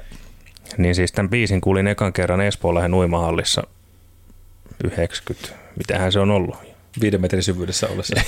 Ei vaan siis silloin oli kisoissa tapana, on varmaan vieläkin, että aina kuuma erä, eli tilastoajoilla kovimmat 8 marssitetaan niin kuin musiikin tahdissa sinne kokoontumispaikalta sinne lähtötelineiden taakke, niin se oli 200 vapari. Ja olisiko ollut nuorten SM-kisat, niin se biisi soi, kun me marssittiin sinne. Niin se on siitä lähtien ollut vähän semmoinen niin kuin voimakappale. Aika hieno.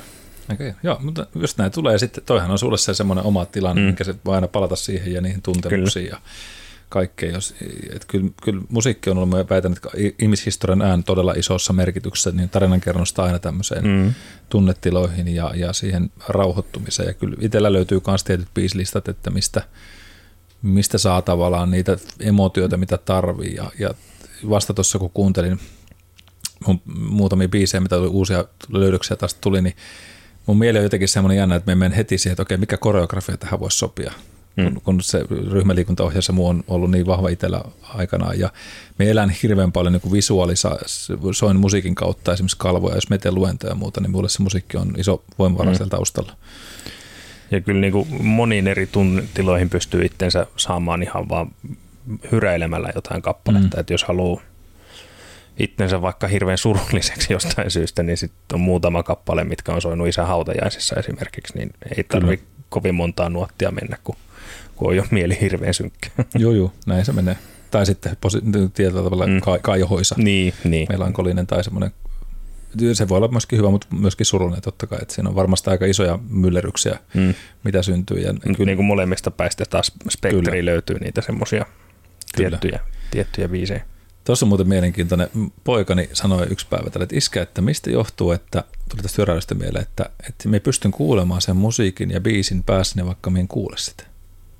Se oli aika hauska. Sitten me mietin, että mistä se muuten johtuu. Että kuinka vahva se meidän mieli on, että ei tarvitse sitä musiikkia saada nyt tästä, tai me ei tarvitse hyräillä, mutta me pystyn silti soittamaan se Rammsteinin päässäni. Ja niin kuin tavallaan jopa kuulemaan sen. Niin, se on sinne jonnekin kovalevylle taltioitunut neurokemiallisina signaaleina. Kyllä. Tältä se kuulostaa. Mutta se on hauska, että tavallaan se beatboxi pysyy päässä. Täällä kuuluu monia muitakin ääniä täällä meikäläisen päässä. Me yritän erottaa ne kuiskaukset tästä normaali puheesta, niin tästä tulisi jokseenkin kuunneltavaa. En päästä sitä alter egoa töihin vielä. Sitten sosiaalinen yhteys, mikä on tosi tärkeä, eli just tämä, että elä ole yksin niiden asioiden kanssa, vaan esimerkiksi ystävälle soittelu tai juttelu jonkun ihmisen kanssa, sosiaalinen vuorovaikutus on sellainen, mikä on iso voimavara, vaikkakin se mieli tekisi melkein pertyä, että nyt me en enää halua kenenkään kanssa jutella. Uskokaa tai älkää, se on iso juttu. Tietenkin kelle soittaa. Täytyy olla ne henkilöt, joille tietää, että okei, tällä ihmisellä on kyky kuunnella ja kyky ymmärtää minua. Niin kyllä me myönnän ainakin itselle ja suuret kiitokset, olen kiittänytkin niitä ihmisiä, kyllä ketä tässä on aina matkan varrella ollut, että on huikea voimavara. Eikä se tarkoita sitä, että pitäisi olla jossain ajatusten alhossa, vaan aina sitä päivittäistäkin tsemppaamista, just sellaisia hyviä positiivisia juttuja. Niin kyllä ainakin itse yrittää muistaa aina välillä sanoa jotain hyvää jollekin ihmiset, että hei, ettei haluaisi, vaan että come on, että anna mennä vaan ja tsemppiä päivää edespäin. Ja se on varmaan, no jos vaikka siitä masennuksesta sen kautta miettii, niin se iso ongelma, että se on helppo sanoa ulkopuolisesti, että no menet nyt liikkumaan siitä, niin kyllä se parantaa. Tsemppiä. No onpa helppo varmaan lähteä, tai se, että no puhu jollekin. No, mutta jos se niin kun tausta on vaikka yksinäisyydessä ja tämmöisessä, niin kelle sitten meet puhumaan? Ei sitä ihmistä ole. Just näin. Se on totta, tuo on hyvä pointti ja just ehkä, mä muistan joku kaveri sanoi, että ärsyttävimpiä kommentteja on silloin, kun sulla on jotenkin vaikeaa, niin se, että kyllä se siitä. Koeta ja kyllä se kato sitten tästä kohtaa. Nyt on vaan huono. Se ei paljon sillä hetkellä auta. Ei niin. Et, ei se nyt siitä. Näitähän näitä kuppeja on, missä lukee erilaisia sloganeita, niin joo, noin kyllä huikeita. Mainitsematta nyt firmaa, mikä niitä tuottaa, mutta välillä näin just ymmärrän hyvin nämä sanonat, että elä nyt tuu viisastele, kun se on vähän sellainen kohta, missä ei kannata sanoa. Ehkä parempi olla sanomatta mitä, jos et tiedä mitä sanot. No mitestään sitten, käydään vähän läpi lyhyesti sitä, että mikä se semmoinen kehon reaktio näihin stressitilanteisiin on ja miksi tämä on ehkä hyvä ymmärtää, koska me päästään kiinni niihin muutoksiin, mitä meidän kannattaisi tehdä, sille minkä takia tämä hengittäminen tai mulla on muutamia muitakin tällä semmoisia top-vinkkejä, että mitä kannattaa käyttää ja miettiä, niin mitäpä siellä sitten voisi olla tai mitä siellä tapahtuu. siinä jos katsotaan sitä niin kuin täältä tämmöiseltä käyttäytymiseltä, niin ensimmäisenä tietysti tapahtuu tämä havaitseminen ja tulkinta. Eli oletaan, että kohdataan tämmöinen stressaantunut tilanne, vaikka tärkeä työhaastelu ja muuta. Se on ollut aina paino. Sitten kun yrittää itse, että tarvitsemme työhaastelu, se on silleen hyvä, mutta olkoon se nyt vaikka tämä esimerkki, niin meillähän tämmöinen aivoissa oleva elin kuin amygdala. Amygdala on paikka, joka analysoi vähän tämmöistä uhkatilanteita muun muassa meillä, ja se aivot alkaa tunnistaa, että okei, tämä voi olla potentiaalisesti uhkaava tilanne, jolloin syntyy hälytysreaktio. Eli aivot lähettää signaali sitten taas hypotalamukseen, joka aktivoitaan sympaattisen hermoston, että come on, nyt täytyy taistella ja paeta vasten. Eli lähdetään valmistaa sen toimintaa. Se voi samalla tavalla tietysti niin kuin kilpailujännitys ja muuta, niin valmistetaan sinne itteemme. Sitten syntyy hormonallinen vaste, eli tämä hypotalamus stimuloi taas sitä aivolisäkettä, joka sitten taas puolustaa, aktivoi lisää munuaista, vapauttaa kortisolia ja adrenaliinia, ja sitten taas nämä kyseiset hormonit lisää muun muassa sydämen sykettä, verenpainetta ja energiatasoja, koska meidän pitäisi nyt taistella leijona vastaan. Mm. Syntyy fyysinen reaktio, eli verenkierto lähtee siirtyy lihaksi ja keuhkoihin, mikä parantaa lihasvoimaa ja sitten hengitysvolyymikapasiteettia. Ja samalla tässä ruoansulatus ja muut tämmöiset ei-kiireiset toiminnot meillä hidastuu, koska ei ole tarpeellista sitten käyttää ruoansulatukseen muhimiseen, kun juostaan sitä leijonaa sille sitten pakoon niin sanotusti visuaalisesti tai niin kuin tämmöisellä mielikuvallisesti. Ja sitten taas mitä syntyy kognitiivisella ja emotionaalisella vaikutuksella, stressihormonit vaikuttaa meidän aivojen toimintaan ja voi tulla keskittymisvaikeutta, ärtyneisyyttä tai ahdistusta siellä sitten, jos ei sitä mieltä pystytä pitää kirkkaana. Eli alkaa tulla vähän semmoista niin kuin sanat sekoilee tai jäätyy tilanteessa ja näin edespäin. Nyt mennään siihen, että jos tämä on niin negatiivinen tilanne. Mutta sitten kun saadaan se tilanne ohi, syntyy palautumisvaihe, niin tämä parasympaattinen hermosto etenkin tuon vaakushermon kautta aktivoitua, ottaa kehoa palautua ja tasapainottua. Nyt tämä vaakushermo on siinä määrin merkittävä sana tässä, että sen takia se hengitys meillä on äärettömän tärkeä. Ja muutamia muita tämmöisiä keinoja, millä se voit rauhoittaa itsesi, jolloin se ei mene siihen negatiiviseen kognitiiviseen vaikutukseen, että se jäädyt ja menee siihen, niin kuin, koska se on fight, flight or freeze, niin se on sitten, että varsinkin jos tulee nopea konfliktitilanne, jossa sun pitäisi pystyä säilyttämään se oma presenssi ja muu vaikka neuvottelutilanteessa, niin se on aika hankala, jos sä vedät sen paniikkijarrun päälle tai hyökkäät suoraan takaisinpäin, mikä ei sitten välttämättä ole edullista sulle itsellesi enää siinä vaiheessa. Menettää valttikortit neuvottelussa. Niin tavallaan se palautuminen tämän vaakushermon kautta, niin se taas vastaa siihen, että se laskee sydämen sykettä, laskee verenpainetta ja normalisoi niitä kehon toimintoja. Ja jälkivaikutus on sitten taas, että jos stressi on ollut voimakasta ja pitkäkestoista, niin se voi jäädä sinne mieleen ja kehoon muistiksi. Ja sitten pitkällä aikavälillä siinä voi olla just tämmöisiä pitkäaikaista uupumusta ja vaikeuksia palautua. Ja aika monelle just on tuossakin kavereita, kun kysyin, joka sanoi, että oli ollut tämmöinen aika vakava työuupuminen, niin sanoi, että vitsi, se on pitkä prosessi sille, että ne triggerit on tosi herkässä. Että vähänkin kun tulee se uusi stressautila, niin heti lähtee se keho ottaa kierroksia uudelleen. Tai menee ne unet heti, kun vähänkin lähtee ottaa liian kovaa treeniä. Niin kyllä se vaan vaatii, siellä on se keho muisti niin vahva sitten siinä.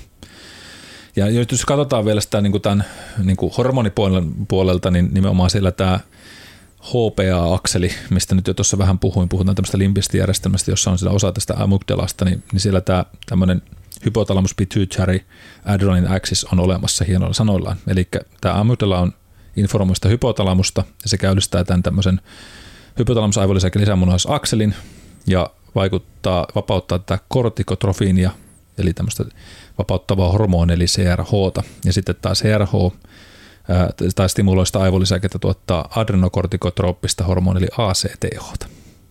Melkoisia hormonikiekuroita nämä. Ei tarvitse muistaa ilta lukemisena. Ja sitten tästä ACTH kulkeutuu verenkierron kautta lisämunuaisiin, jos se stimuloi kortisolin tuotantoa, eli sitten alkaa semmoinen kortisolistressihormoni siellä rymmyttää. Ja sitten lisämunuaisten ydin tuottaa adrenaliini ja noradrenaliini, jotka lisää taas sitä sydämen sykettä ja verenpainetta, eli ne nimenomaan kiihdyttää sitä aineistoa. Eli jos me mennään vähän tuonne syvemmälle sitten. Mutta sitten tosissaan tämä palautumisvaihe, niin siellä sitten stressitilanne laantuu ja kortisolin taso nousu veressä signaaloi hypotalamuksella aivolisäkkeelle vähentää niiden tuotantoa niitä CRH ja ACTH, ja se auttaa sitten kehoa palautumaan.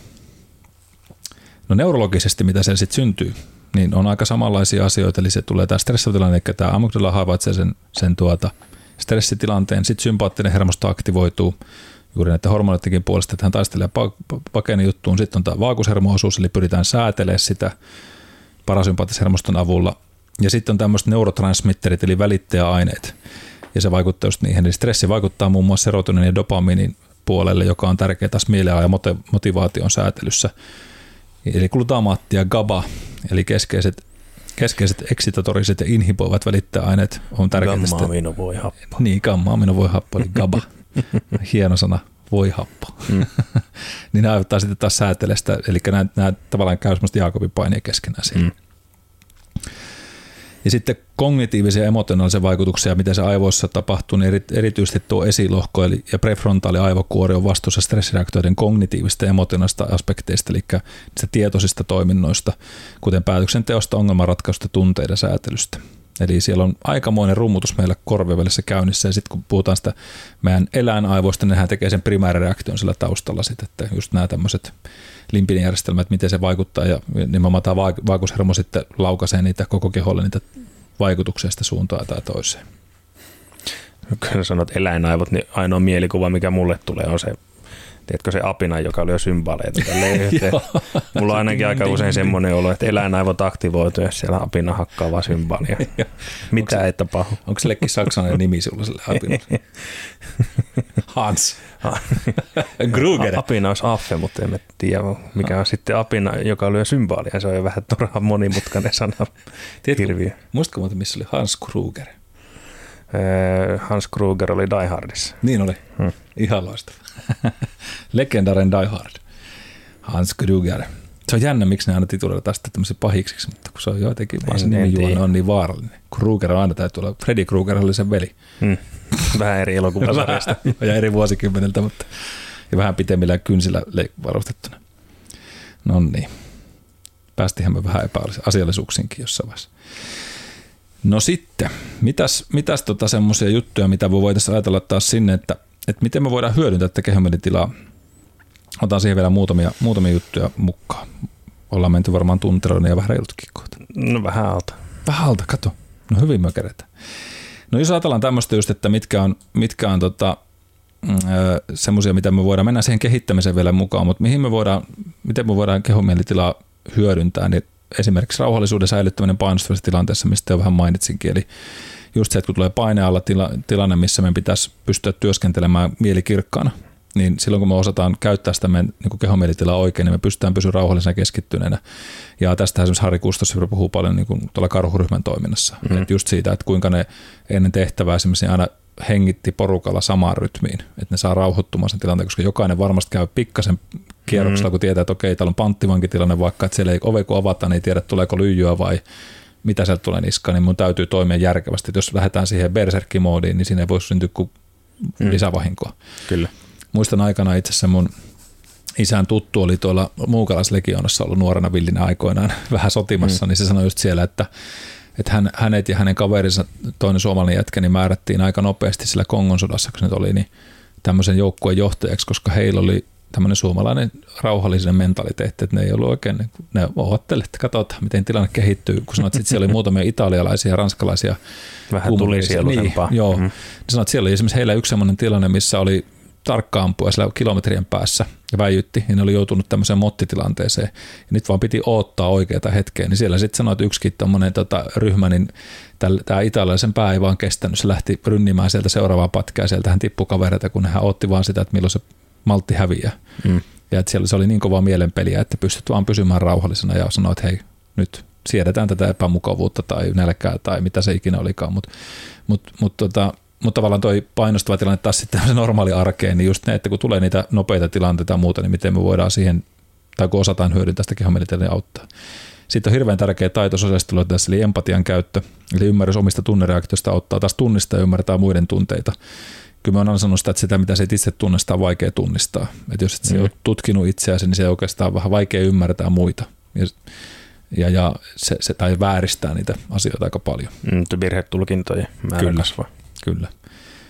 Sitten vuorovaikutustaidot tietenkin tähän empatiaan liittyvän paljon, eli tämmöistä auttaa tunnistaa kehomielitietoisuus, nonverbaalisia viestejä, eleitä ja ilmeitä sekä omassa että muiden käyttäytymisessä, mikä parantaa taas kommunikaation laatua. Eli tämä sanaton viestinnän taito, mistä Sami Sallinen muun muassa on aika huippuammattilainen. Terkkuja Samille. Ja jos haluatte tietää ja oppia niistä, niin pistäkähän Sami Sallisen nimi muistiin. Siinä on mies, joka on siinä kyllä varmasti maailman huippuakin myös. Kannattaa googlettaa. Ei ole maksettu mainos, vaan ihan vaan lämmin suositus. Sitten stressin hallinta, tietenkin mistä jo puhuttiinkin, niin pystyä nimenomaan haastavissa tilanteissa pystyy tekemään päätöksentekoa ja konfliktin ratkaisu, niin pystytään siihen stressin hallintaan. Ja nyt sitten, mitä se käytön esimerkkinä on? Eli jollain tältä vaikka, että olet johtaja tai neuvottelutilanteessa, tästä just käytiin läpi tämän johtoryhmänkin kanssa, että kun tulee tämmöisiä neuvotteluita, jossa on aggressiivinen vastapuoli tai alainen hyökkää vähän niin kuin kasvoille. Mutta jos me tiedetään, että mihin me ollaan menossa, tietenkin aina se, että vähän niin kuin sotaan, kun lähdetään, niin pitäisi osata valmistautua. Että jos sä lähdet sinne vähän sen, no katsotaan, mä näkö harjan varren, niin voi tulla vähän yllätys. Soitellen sotaan. Niin, soitellen sotaan nimenomaan. Eli parasta on se, että pystyt ennakoimaan ja valmistautumaan. Eli esimerkiksi ennen neuvotteluita käytä hetki aikaa meditoidaksesi tai keskittykseen, hengitykseen tai siihen, mitä sä oot nimenomaan, että mitä tässä on, mikä se mun oma goali on, mihin me pitäisi tämä asia lähteä viemään. Mikä on meillä tavoittelutila tässä neuvottelun lopputilanteessa, mihin me halutaan päästä, mikä on optimitilanne, mikä on se, mihin me on valmis menemään, vaikka luopumaan, tulla vastaan asioissa, missä me en ole enää valmis tulemaan vastaan. Eli me ollaan selkeä raami itselleni jo siitä, että mitkä on niin kuin non-negotiable ja sitten on ne, mitkä on negotiable, jolloin tiedän omat tavallaan sen toleranssi, missä kuljetaan.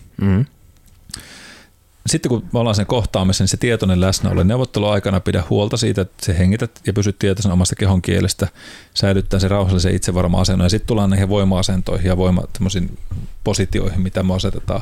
Tässäkin sitten taas, että no voitaisiin mennä tosi pitkällekin, mutta eikä mun osaaminen sinne kyllä sitten taas riitä, mutta just se, että ollaanko tässä hakemassa yhteistyötä, jolloin positioida itsemme eri tavalla, vai ollaanko enemmän niin kuin neuvottelutilanteessa alisteinen tai niin kuin tämmöinen johtaja-asema, että sijoitetaanko toinen alemmas istumaan vaikka kuin toinen.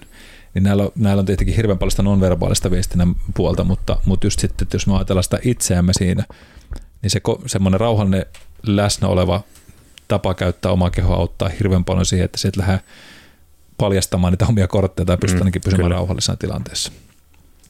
Mutta sitten tärkeää on se, että empatia- ja vuorovaikutustaitoja pitää osata tehdä, eli kuuntele tarkasti, yrität ymmärtää vastapuolen näkökulmaa, koska sitten voit rakentaa sitä luottamusta ja löytää sitä yhteistä intressiä.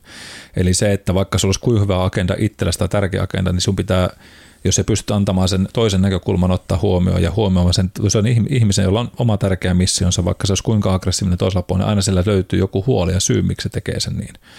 Niin sen sijaan, että me lähtisi hyökkäämään, niin me yritän ymmärtää ja antaa sille niin kuin näkökulmalle jonkunlaisen oman efforttini, koska sitten jos me on saamaan sen luottamuksen ihmiset, me oikeasti kuuntelin, niin mulla on paljon helpompi myydä sille tämän omaa ajatusmallia. Nämä nyt ei ole siis vedenpitäviä asioita, mutta lähtökohtana näin. Sitten on tämmöisiä rauhoittavia tekniikoita, mitä voi käyttää sitten käydä näitä kohta läpi. Eli jos huomaa, että stressitaso nousee, esimerkiksi hengitystekniikka voi olla rauhoittamassa sitä säilyttämistä siitä keskittymisestä, mutta taas ymmärrettävästi, että voisi näyttää hieman koomiselta, että sinä neuvottelen tässä kaveri rupeaa niinku tuplahengittää sisälle hidas ulos puolesta ja jotain muuta, että se saattaisi häiritä hieman tätä koko tilannetta ja saada se aika nurinkuliseksi, niin puhutaan vähän muita vaihtoehtoja, mitä voidaan tehdä. Ja sitten jos ajatellaan tätä neuvottelutilannetta, niin positiivinen päätös olisi hyvä saada jollain määrin aikaa, eli ainakin niin, että kunnioita vastapuolta, kiitä heidän ajasta ja osata arvostusta käyttämällä käytöä dialogia kohtaan, mikä sitten taas luo sitä myönteistä ilmapiiriä tulevia keskustelua varten, että ei polteta tavallaan siltaa, jos on vaan mahdollista, että tämä saattaa kuulostaa nyt vähän naivilta, mutta väitän, että toimii aika hyvinkin niin, että sulla on aina se positiivinen lopputulema siellä. Mutta mitä sitten semmoiset muut on? Eli jos nyt näyttää siltä, että se homma lähtee karkaa sota lapasta, että nyt alkaa niinku tulla stressi päällä, alkaa ahistaa tai rupeaa niinku menee oma liipasin sormi vähän tiukemmalle. Niin semmoiset asiat, jotka on, niinku, että okei, se syvä hengitys on nyt optimaalinen, mutta se voi olla siinä tilanteessa hieman koomista. Niin sitten on taas hidas ja huomaamaton hengitys, tai välttämättä huomaa, eli hengität syvään hitaasti nenän kautta, pidätät hetken, hengität hitaasti suun kautta, ja sen pystyy tekemään tosi huomaattomastikin, että se et välttämättä näytä hassulta tai semmoisen joogatyyliseen sen hakuisuuteen siinä tilanteessa. Sitten voi käydä niin kuin Ally McBealissä, tälle hitto, mikä sen nimi oli, tämä lakitoimiston toinen omistaja, John jotain, Cage. Niin. Hänen nenä rupesi aina viheltää. Eikö niin olikin jo? Ei paljastu. No ne pitkä 10 sekunnin ujelus kuuluu, vaan hengittää hitaasti. Se oli kyllä metkäsarja. Pitäisikään joskus katsoa. Kai se jostain löytyisi tuolta arkistosta. Niitä, kyllä se niitä varmasti löytyy. Katsomusta tai jostain muusta. Totta, en muistanut katsota.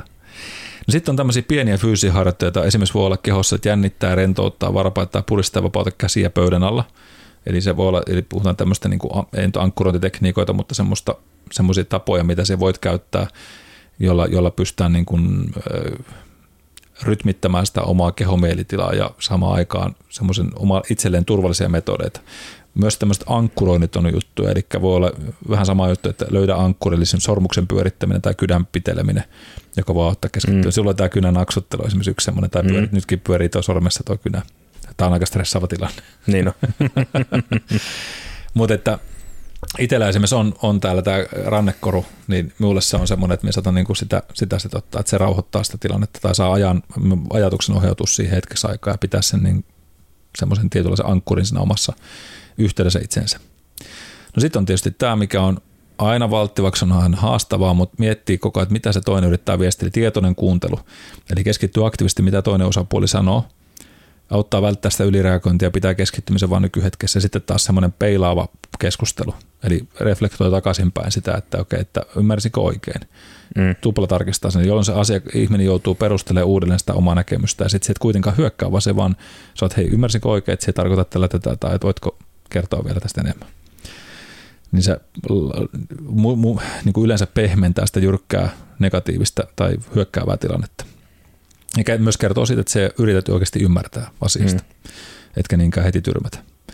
No mielikuvat voi olla sellaisia, mutta nämä on sellaisia, jotka on haastavia, koska silloin jos se rupeaa tekemään mielikuvaharjoitusta, niin se häviät sitä tilanteesta pois, että aina kuuntelee vastapuolta. Niin kyllä. Sitä meidän lähtisi hirveästi käyttää, että se vetä jonnekin Havaijille sinne, voisiko kaveri kertoo hänelle tärkeästä asiasta, niin heppa, ei välttämättä. Mutta pienet tauot, tämä on semmoinen, mitä me käytin, tuossa puhuttiin yhden yritysjohtajan kanssa, todella taitava neuvottelija, semmoinen kaveri, joka on niin kuin tehnyt mielettömän uran ja se tunnetaan, nyt en voi nimiä tässä paljastaa, en ole kysynyt lupaa, mutta kuitenkin, että se on semmoinen kaveri, joka on vetänyt niin kuin neuvottelupöydässä tuolla Wall Streetilläkin kavereita niin kuin kyykkyyn, tai tavallaan pystynyt pelaamaan itsellensä puolelle. Puhuttiin tämmöistä kuin Joe Black moment. Oletko katsonut sarjaa Joe Black, tai siis elokuvaa koskaan? Ei. Okei, no nyt kun googletaan, Joe Black on siis leffa, Brad Pitt ja Anthony Hopkins on siinä pääroolissa. Ja Joe Black on tämä Brad Pittin hahmo, joka on kuolema, joka tulee tänne maan pinnalle kokemaan ihmisen elämää. Ja se haluaa, tämä Anthony Hopkins esittää semmoista vanhaa bisnesmoguulia, jolla on iso firma, ja sitten se niinku, tämä Brad Pittin hahmo siinä kuolee vähän yllättäen siinä alussa. Se tapaa tämän miehen, tämän bisnesjohtajan tyttären siinä kahvilassa, ja sitten se niinku, niin aivan sille, että tuli kiva hetki kohdata, ja vähän, että olisiko pitänyt pyytää treffeille enikeis. Mutta sitten se käy niin, että se kuolee siinä autokolarissa, mutta tämä kuolema ottaa sen hahmon, ja sitten se ilmestyy tämän Anthony Hopkinsin miehen elämään.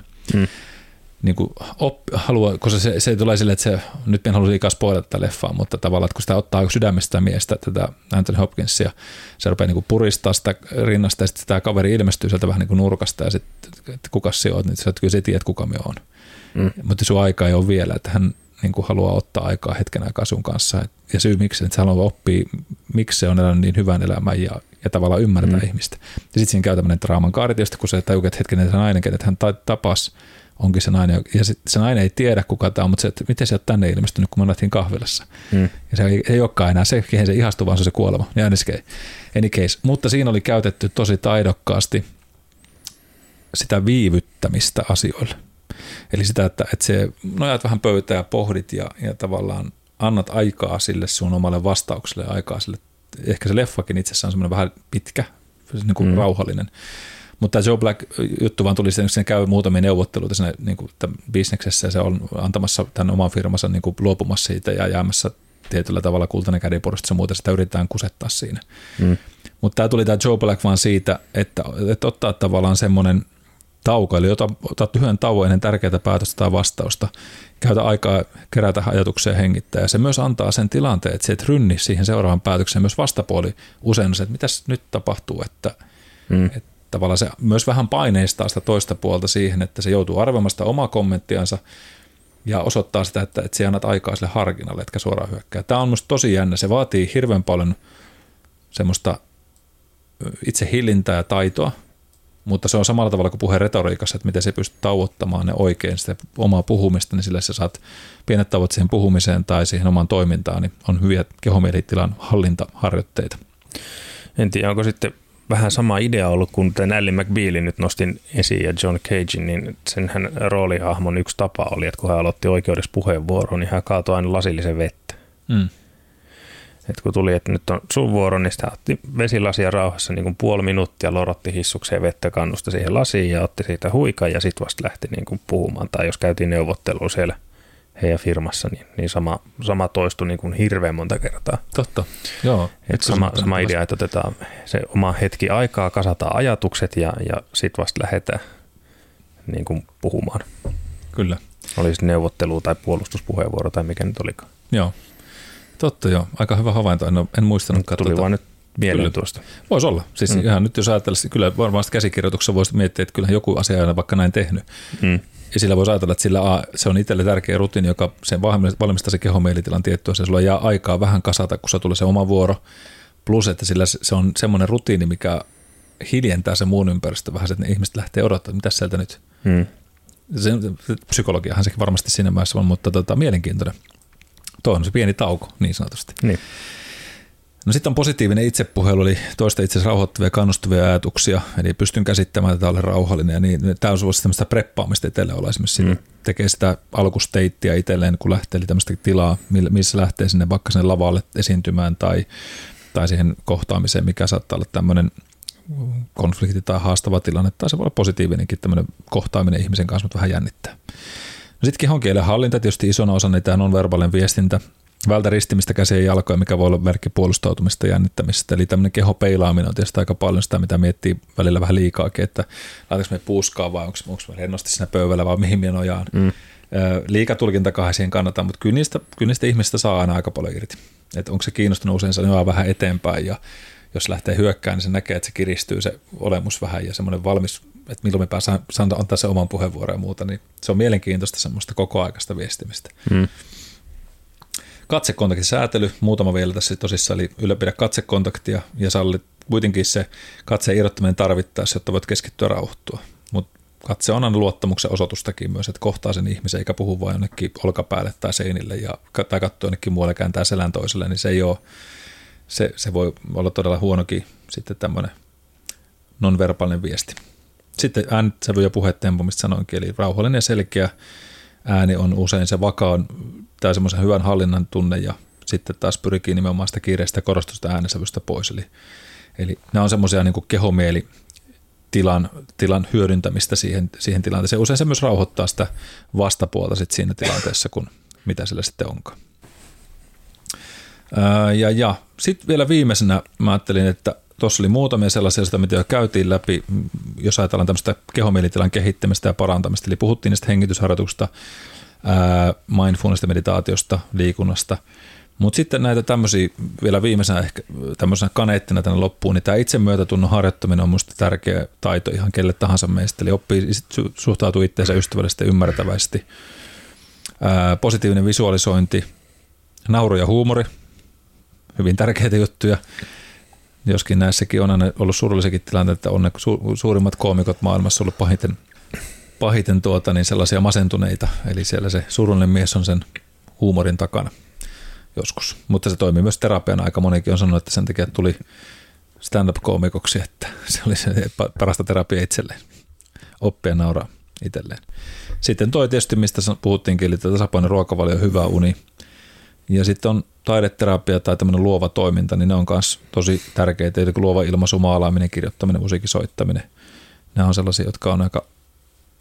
Tästähän tuli jossain vaiheessa näitä kirjoja, niin kun kaupan hyllyt tuli näitä tämmöisiä mandala-kirjoja, voit värittää niitä kuvia ja muita, niin ne on aika paljon semmoisia, mitkä on erittäin meditatiivisia, ainakin itse huomasin, että ne oli koukuttavia, kun pääsi kirjoittamaan ja rustaamaan semmoisia valmiita kuvia, mitä pystyy värittämään, mutta jokainen löytäköön ehkä itselleen semmoisen hyvän vaihtoehdon. Kököhän se vaan. En tiedä, taisi hengittää koirankarvaa. Aika paha. Onko se kehomielitila, mikä nyt ottaa vähän? En tiedä, jotain meni nyt kitusi. Aika paha. Nyt se taisi lähteä johonkin suuntaan ainakin menemään. Joo. Se vaan herkistyyt. Joo, kyllä. Toi on muuten paha. Äänenkorkeuskin muuttui. Niin jo. Tuli kuoripoika. Joo. Sisäinen kuoripoika. Vielä kanttoris minoris ottaa hakemuksia vastaan. Vai onko mä yli-ikäinen? Mä en just sanoa, että vaikka nuori poika ootkin, niin taitaa mennä jo vähän yli. Niin kai siinäkin joku ikäraja on olemassa. Että. Jos ne on se löyhentänyt sääntöjä. Nykyään, kun tää on liberaalimpaa suuntaan mennyt tämä maailma kuitenkin, niin laitetaanko hakemus? No joo. Mutta näin. Siinä nyt olisi tämmöinen pieni lista. Kaikkea. Eli tavallaan ehkä summa summarum semmoisena sanontona ajatuksena nyt tästä, että olkoonkin näitä erilaisia negatiivisia vaikutuksia täällä, niin nehän nyt kuuluu elämään monella tapaa meidän kehossa. Stressiä tulee, stressiä menee. Suurimmaksi ajatukseksi ehkä tuolla voisi ajatella sen, että pitkäaikaisena samanlaisena käyränä, kun se jatkuu, niin sitten on hyvä ruveta kiinnittää huomiota, että miksi näitä tulee, varsinkin jos nämä monta semmoista juttua alkaa tulla yhteen, että se mieli ja keho rupeaa vähän siellä puolin toisin ilmoittelee, että hei, pistäpä jarrua päälle. Ja tämä on vaikeaa, tämä on välillä aika sokea sille omalle menolle, ja siinä vaiheessa, kun tulee se tietty määrä stressiä, niin sitä ei vaan jaksa painaa vaan niin kuin menemään. Ja sitten tulee jossain vaiheessa se töytti vastaan. Ei se ole helppo yhdistelmä. Ja nimenomaan noita harjoituksia, jos haluaa, niin varianssitaidot, eli pieniä eksittejä päivässä on aika hyvä katkaista niitä stressikierteitä, sitä vauhtia, sitä tulvittamista sinne meidän päätöksenteon elimelle, eli aivoille, ja sitten tämmöinen mielen harjoittaminen musiikin ja kiitollisuuden ja visuaalisuuden kautta, niin kyllä nämä on hienoja taitoja, muista pieniä juttuja. Ja sitten tämä sosiaalinen yhteys, niin on me ollaan kuitenkin sosiaalisen elämiä lähestulkoon kaikki meistä. On niitä erakkojakin olemassa, mutta kyllä nekin kaipaa varmasti aina sitä vuorovaikutusta välillä itse kukin. Niin toivottavasti, että avasi nyt tämänpäiväinen lätinä sitä, että mitä tuolla meidän kehossa niin kuin fysiologisesti tapahtuu, hormonaisesti tapahtuu silloin, kun meillä tulee tämmöinen stressireaktio tai muuta, ja nimenomaan, että mitä keinoja välittömästi meillä voi olla silloin, kun alkaa mennä se vyyhti eteenpäin, niin rauhoittaa sitä kehomielitilaa, jotta me pystytään tekemään kirkkaampia päätöksiä, parempaa läsnäolemista, vuorovaikuttamista, koska mitä paremmaksi tässä tulee ja oppii ymmärtää sen kehon niitä reaktioita, mä väitän, että sen paremmaksi ei tulet kommunikoimaan ihmisten kanssa ja nimenomaan kohtaan niitä haastavia asiakastilanteita. Mm-hmm. Ja itsekin muistan itse asiassa, kun tälleen menee taaksepäin, niin silloin kun oli sitä harrastelijateatteria ja sitten siellä kaupunginteatterilla rupesi häsäämään, niin aika paljon että käytiin läpi, koska sehän on ihmisen kohtaamista teatteri parhaimmillaan. Se on niin kuin live-tilannetta jatkuvasti ja siinä sen oman stressin valistaminen voimavaraksi ilman, että se unohdat ne vuorosanat ja vedät täyden jäätymisen päälle, niin oli hirveän tärkeä taito, koska olihan se kuiskaisella tietysti apuna välillä, mutta mä muistan silloin tämä vielä loppuun ehkä sellaisena, että kun on aika kirkkaat valot, siitä näe sitä yleisöä sieltä.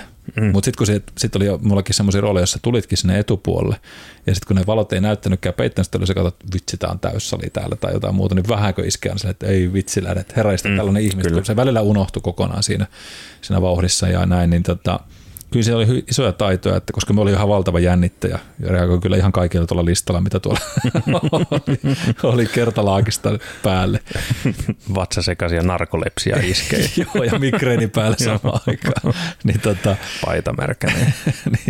niin, kyllä se oli iso taito oppia sitä rauhoittaa. Ei ehkä tällaista listaa silloin ollut, mutta oli niitä keinoja onneksi, mitä löytisit itsekin musiikista ja liikunnan kautta silloin, että ne oli itselle semmoisia ventilaatiopaikka, missä sitä sai purettua, mutta niin kuin sanottu, vaikka nämä asiat koneellistuu meille ja paljon mennään tuonne somemaailmaan ja kohtaamista ehkä jossain määrin vähentynyt, niin sitä arvokkaammaksi mun mielestä niin tämä taito kohdata ihmistä ja osata hallita sitä omaa emotionaalista järjestelmää näiden kiihtyvän informaation keskellä on minusta kullanarvoinen taito, niin nuorille kuin vanhemmille meille.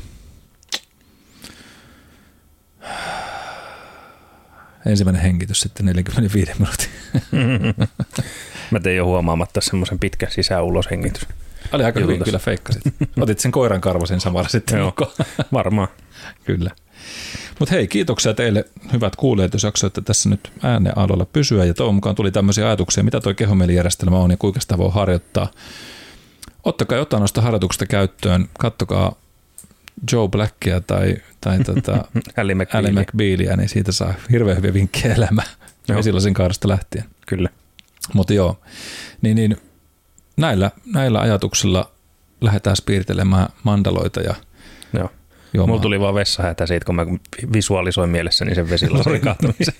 No, Peltsi lähtee pissille ja me lähden tästä kotipuoleen leipomaan syntymäpäiväkakkua. Ai niin. Oliko tänään sulla syntymäpäivä? On. Paljon onnea. Kiitos. 23-vuotias. Niin, taas 23-vuotias. Harmaa partainen jätkä. Tämä oli tämmöinen synttäripodin äänitys. Noin. Tämä tulee tietysti synttäreiden jälkeen ulos, mutta mikäs tämän parempi päivä on viettää kuule kuin podin ääressä ja hauskaa turisteni ja kohta myrkyttämään itsensä kermavaahdolla. Ei se ole myrkyttämistä. Se on lääkettä. Kyllähän sitä aina silloin tällä vähän sietää. Kyllä, yhden pitkän hengityksen jälkeen iso määrä kermavaahtoa. Hei, loistavaa päivää tai yötä kaikille ja otetaanhan taas ensi kerralla ihmettelä lisää. Joo, ensi kertaa.